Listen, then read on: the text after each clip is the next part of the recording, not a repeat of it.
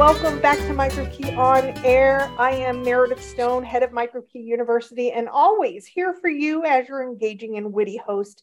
Joining us today, as always, the visionary and founder of MicroKey on Air, also MicroKey's president, co host with the most, Victoria Farrow. Hi, Victoria.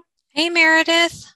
We do have a very special guest for you today, Charles Read, who will help us meet our podcast goal to bring you at least two tips to increase the efficiency and profitability of your business. So let's jump in, alert the monitoring station. It's time to dispatch the key feature of today's MicroKey On Air podcast.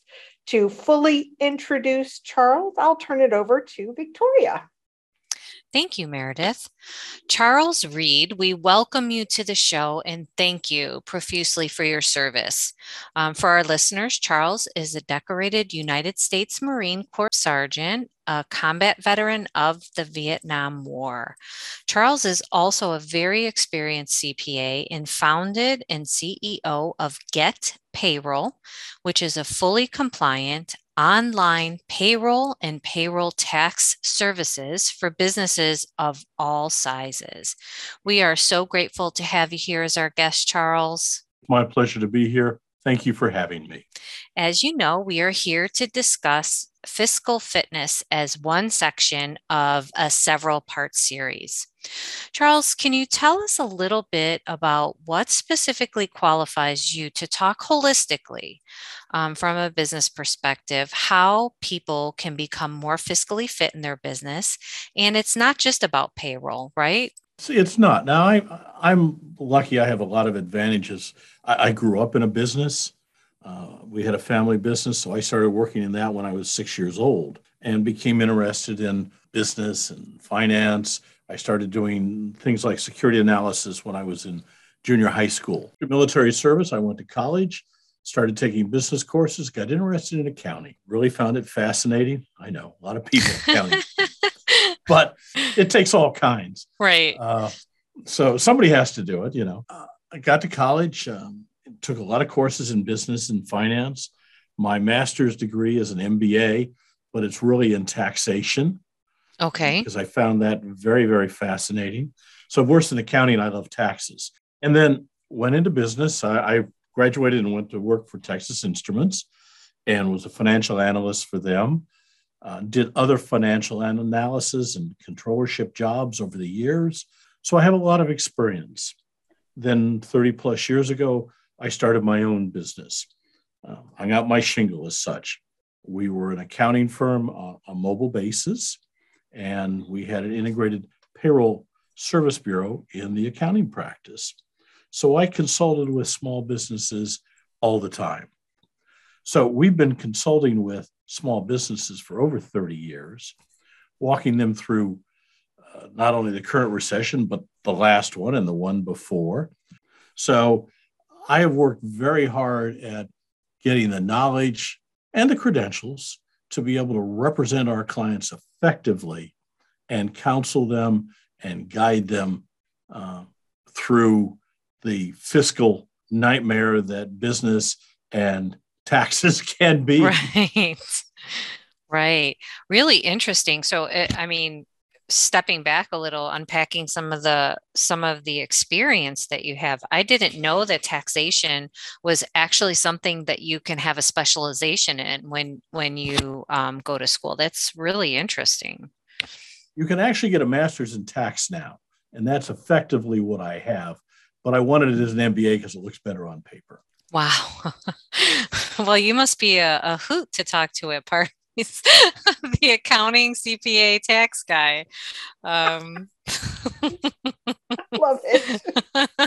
the things I do get is I get a lot of, of things from from people at parties that they don't tell other people because they say, well, you know, the IRS called me, or the IRS sent me a letter. Well, I have this tax problem because I did this and it's all kinds of fascinating things at parties. I can That's imagine. Right. You're coming to my imagine. next party.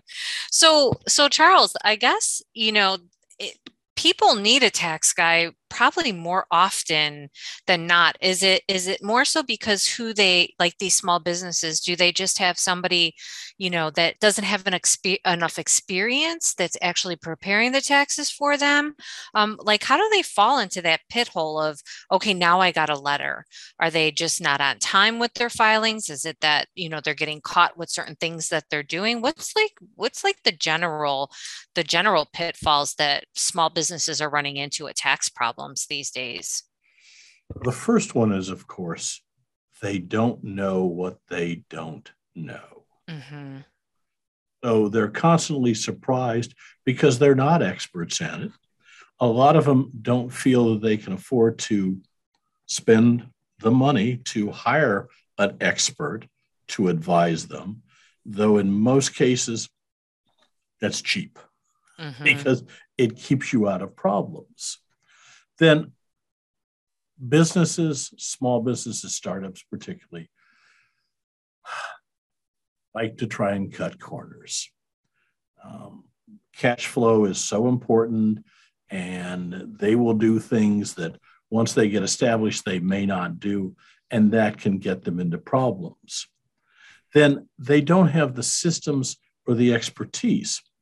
The, the five biggest things in creating employment tax problems the first is accuracy, numerical accuracy. There are a huge number of, of filings that just don't add, don't subtract, don't multiply. They just haven't paid attention to the numbers. Then they don't file them on time. They don't file them. They don't pay their tax deposits on time, or they don't pay them.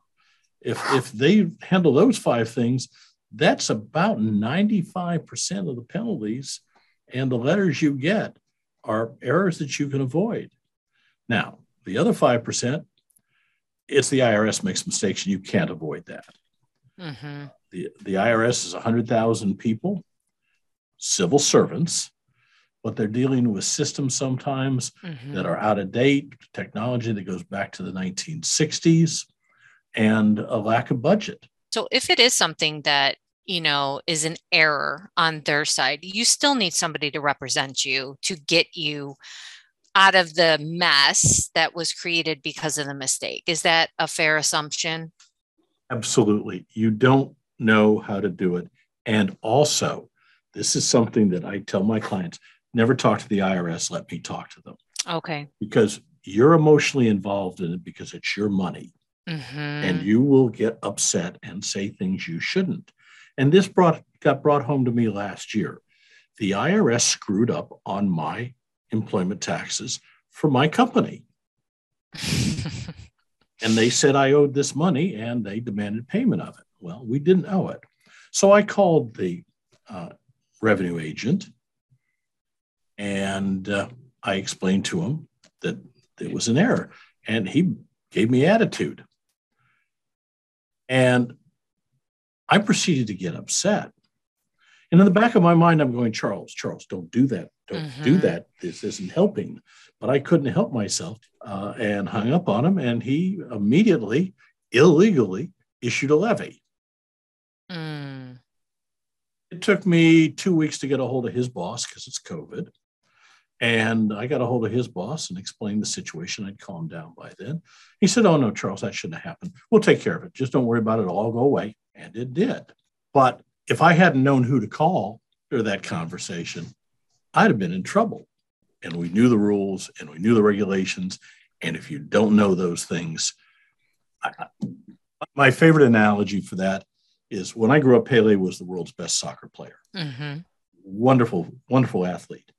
But if you took him in his prime and you put him in a New York Yankees uniform at second base, he'd be lost.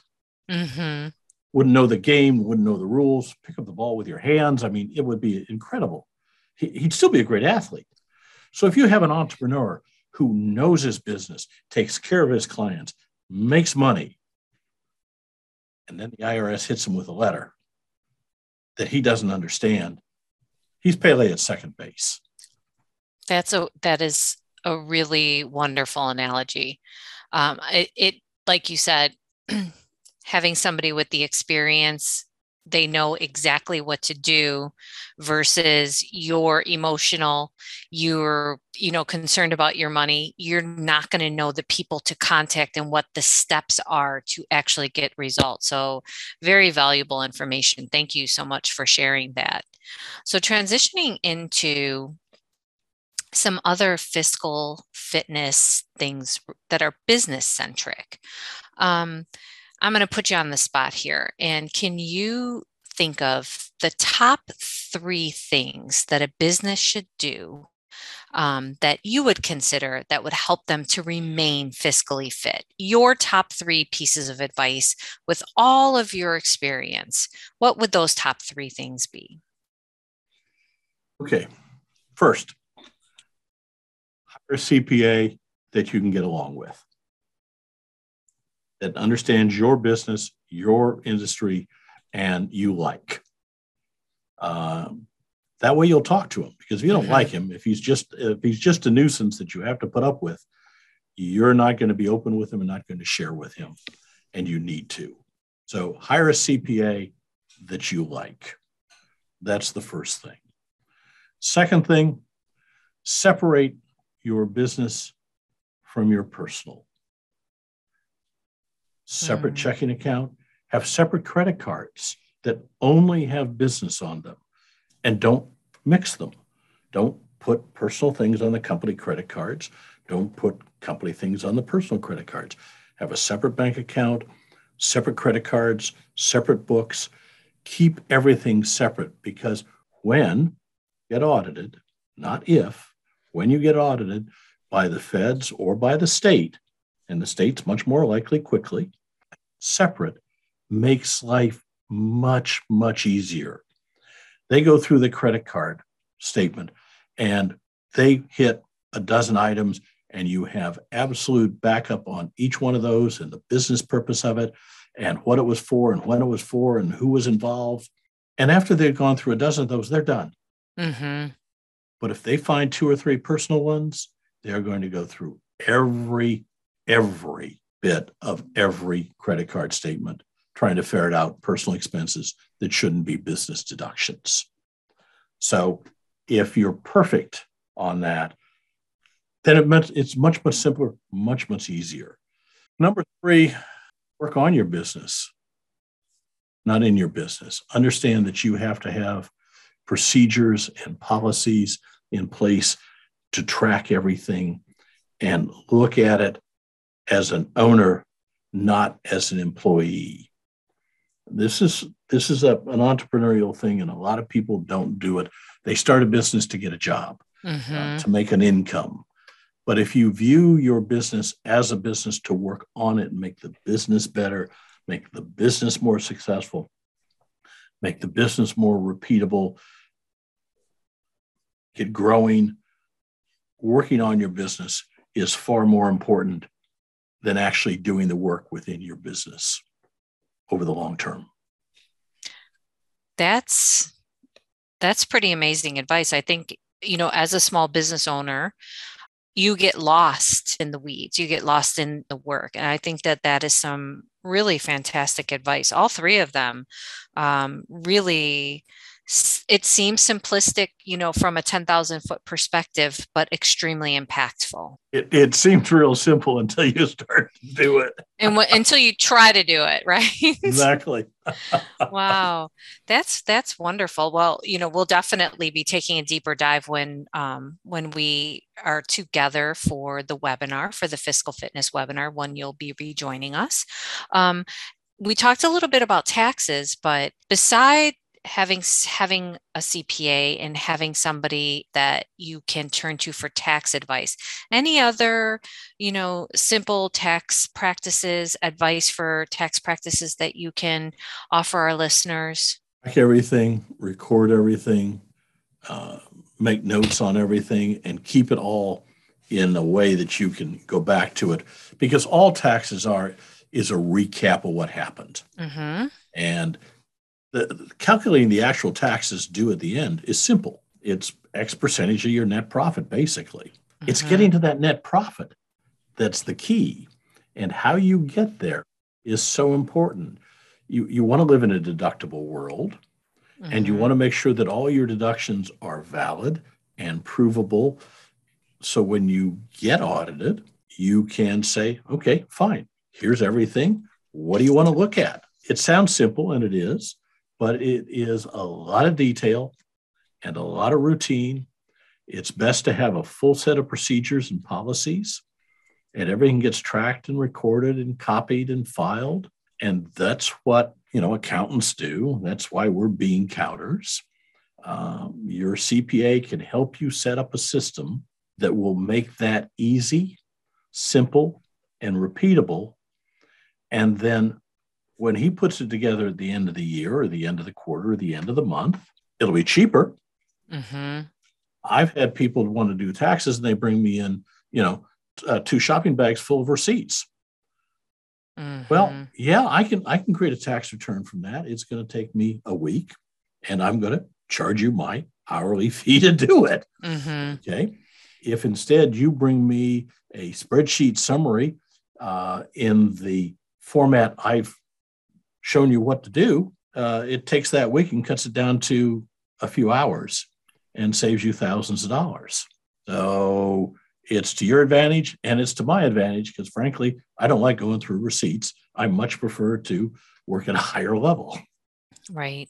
So how do you feel about, you know, um, MicroKey is a big proponent of paperless offices and we help to coach people through you know being as efficient as possible in taking advantage of digital processing digital storage etc um, does keeping all of your receipts categorized in a digital file system um, does that give any issues if you need to um, present this information for an audit? Is it is there anything that people should be aware of that they should be doing if with their digital filing for these types of documents from a tax perspective? No digital filing is far far far better. It's well accepted. Uh, the idea of having paper left over uh, anymore is is is gone.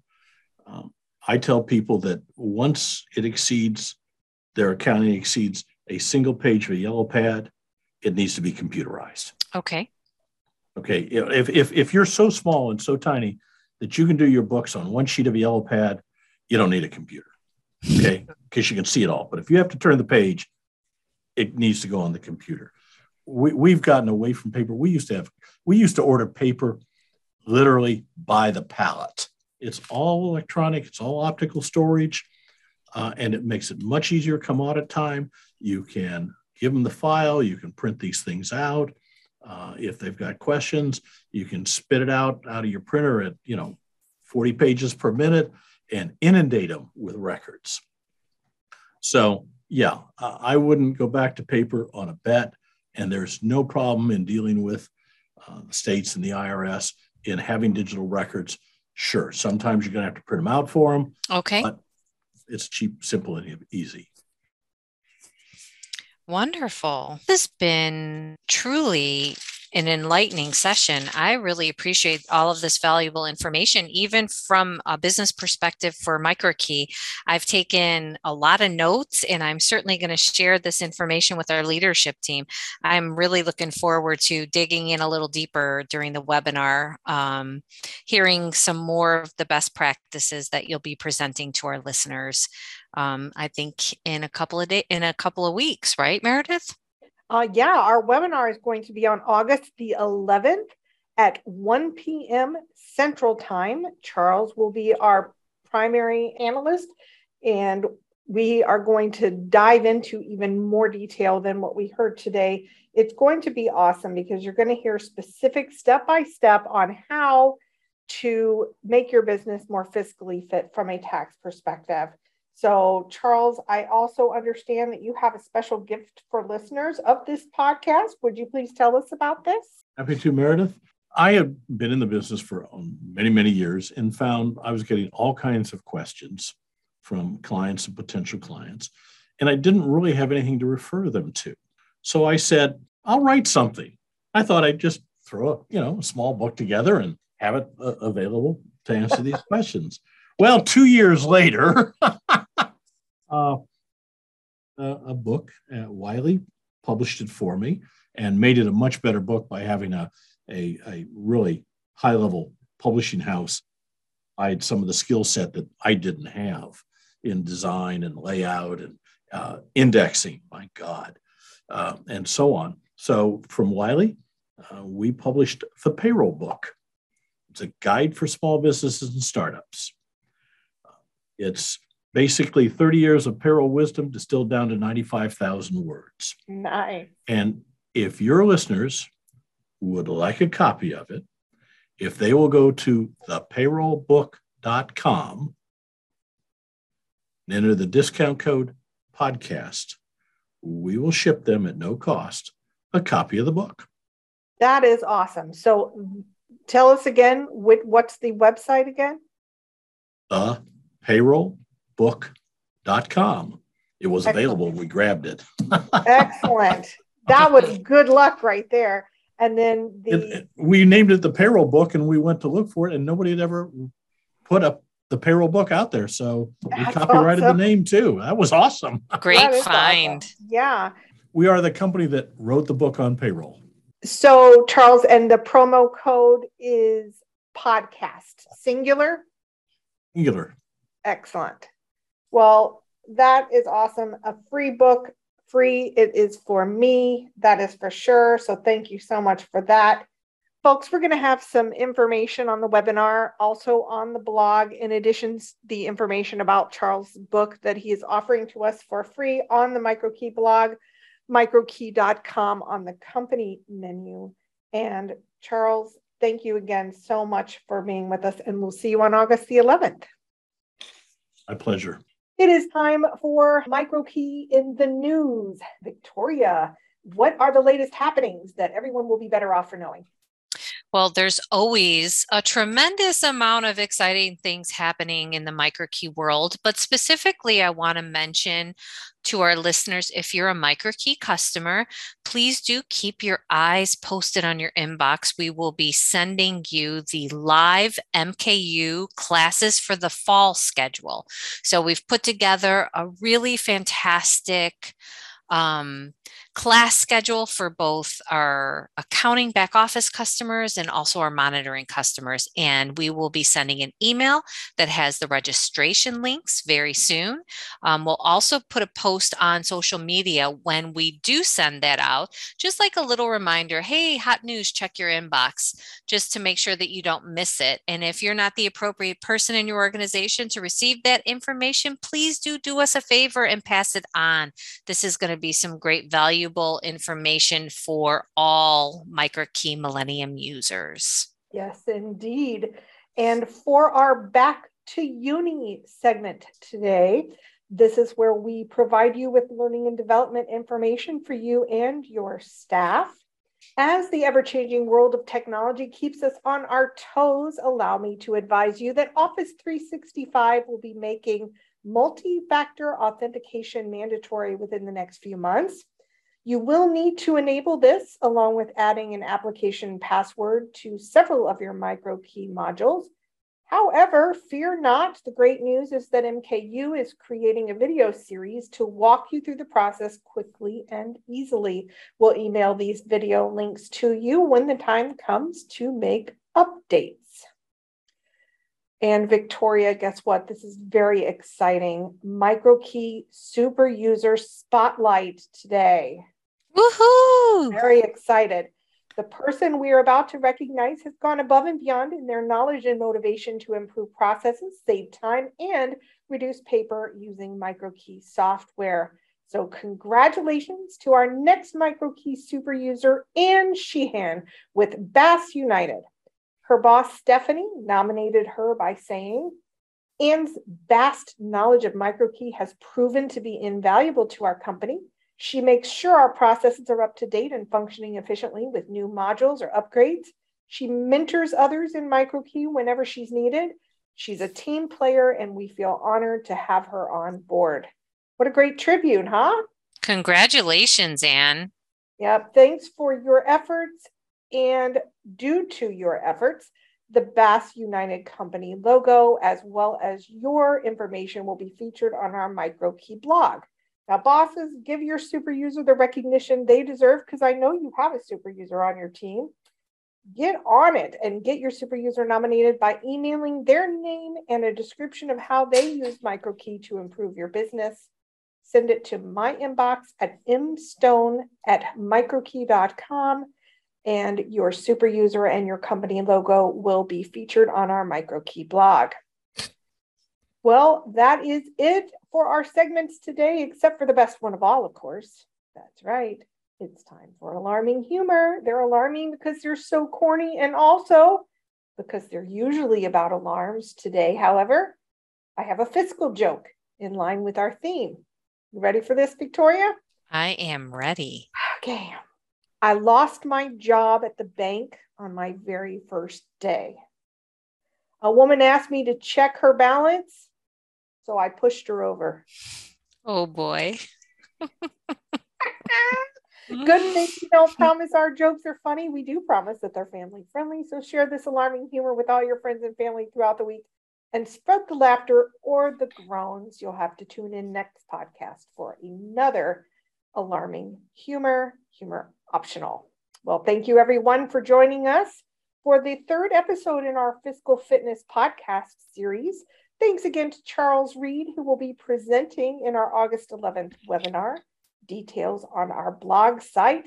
As always, if you have any ideas for or questions about the podcast, email Victoria or myself, v Farrow at microkey.com or mstone at microkey.com. I hope you found today's tips helpful, and we will see you in the next episode. Bye, everyone. Bye.